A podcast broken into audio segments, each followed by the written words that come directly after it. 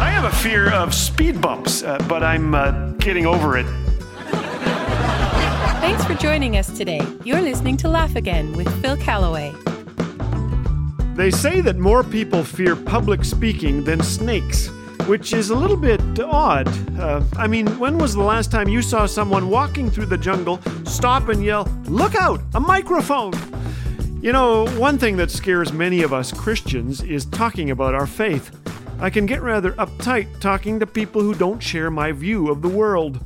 But I've discovered an unusual tool that has helped. It's called humor. A soft answer turns away wrath, and often a humorous answer can turn a skeptic into a listener. A Christian was asked by a skeptic what the Bible said about talking to the dead. The answer was unexpected. It says you should speak very loudly because the first thing that goes when you're dead is your hearing, he said. Humor was the last thing the skeptic expected. When he stopped laughing, he stuck around to hear why the Bible condemns this evil practice.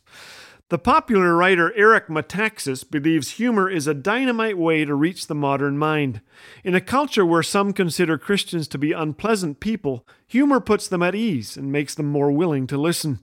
Metaxas says that in the same way the Apostle Paul looked for a familiar starting point in talking to the ancient Athenians, we can find ways, including humor, to reach our unsaved neighbors. Chuck Colson agreed. I've known many people who were turned off by Christians who were just too serious and dour, he said, but I've never known one who refused to listen to someone who first made him laugh. I've seen this happen firsthand. While flying from city to city on a book tour, I found myself seated beside a psychologist. In no time, he diagnosed me as a Christian. I've had bad experiences with Christians, he confided. Really? I said, Me too. The result was a four hour conversation about Jesus, and I came to understand that what people need is a fellow pilgrim who cares about them and listens. A simple story had a profound impact on me. Two neighbors were as different as day and night. One was a lifelong conservative, the other a liberal. One was a solid Christian, the other wouldn't darken a church door even for a potluck. But for some reason, they got along. They knew that discussing politics or religion was a surefire formula for disaster, so they talked about their marriages, their kids, and they laughed together. When the non Christian's wife was diagnosed with cancer and died in three short months, it was his Christian neighbor who stepped in. The husband later wrote these amazing words about the night of his wife's death I was in total despair. I went through the funeral preparations and the service like I was in a trance. And that night, after the service, I just wanted to be alone. I left and went to a path along the river and walked all night. But I did not walk alone. My neighbor, afraid for me, I suppose, stayed with me all night. He did not speak. He did not try and get me to go home.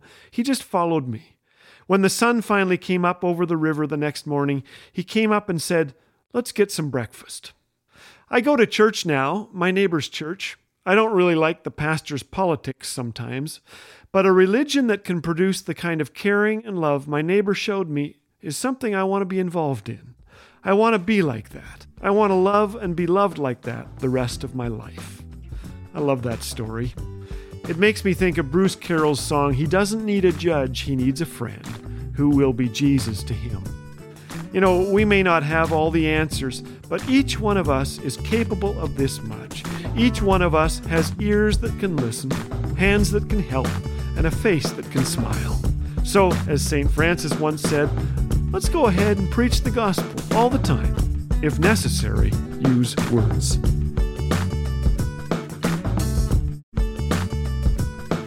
Experience the clean family humor of Laugh Again with Phil Callaway 24 7 on Laugh Again TV.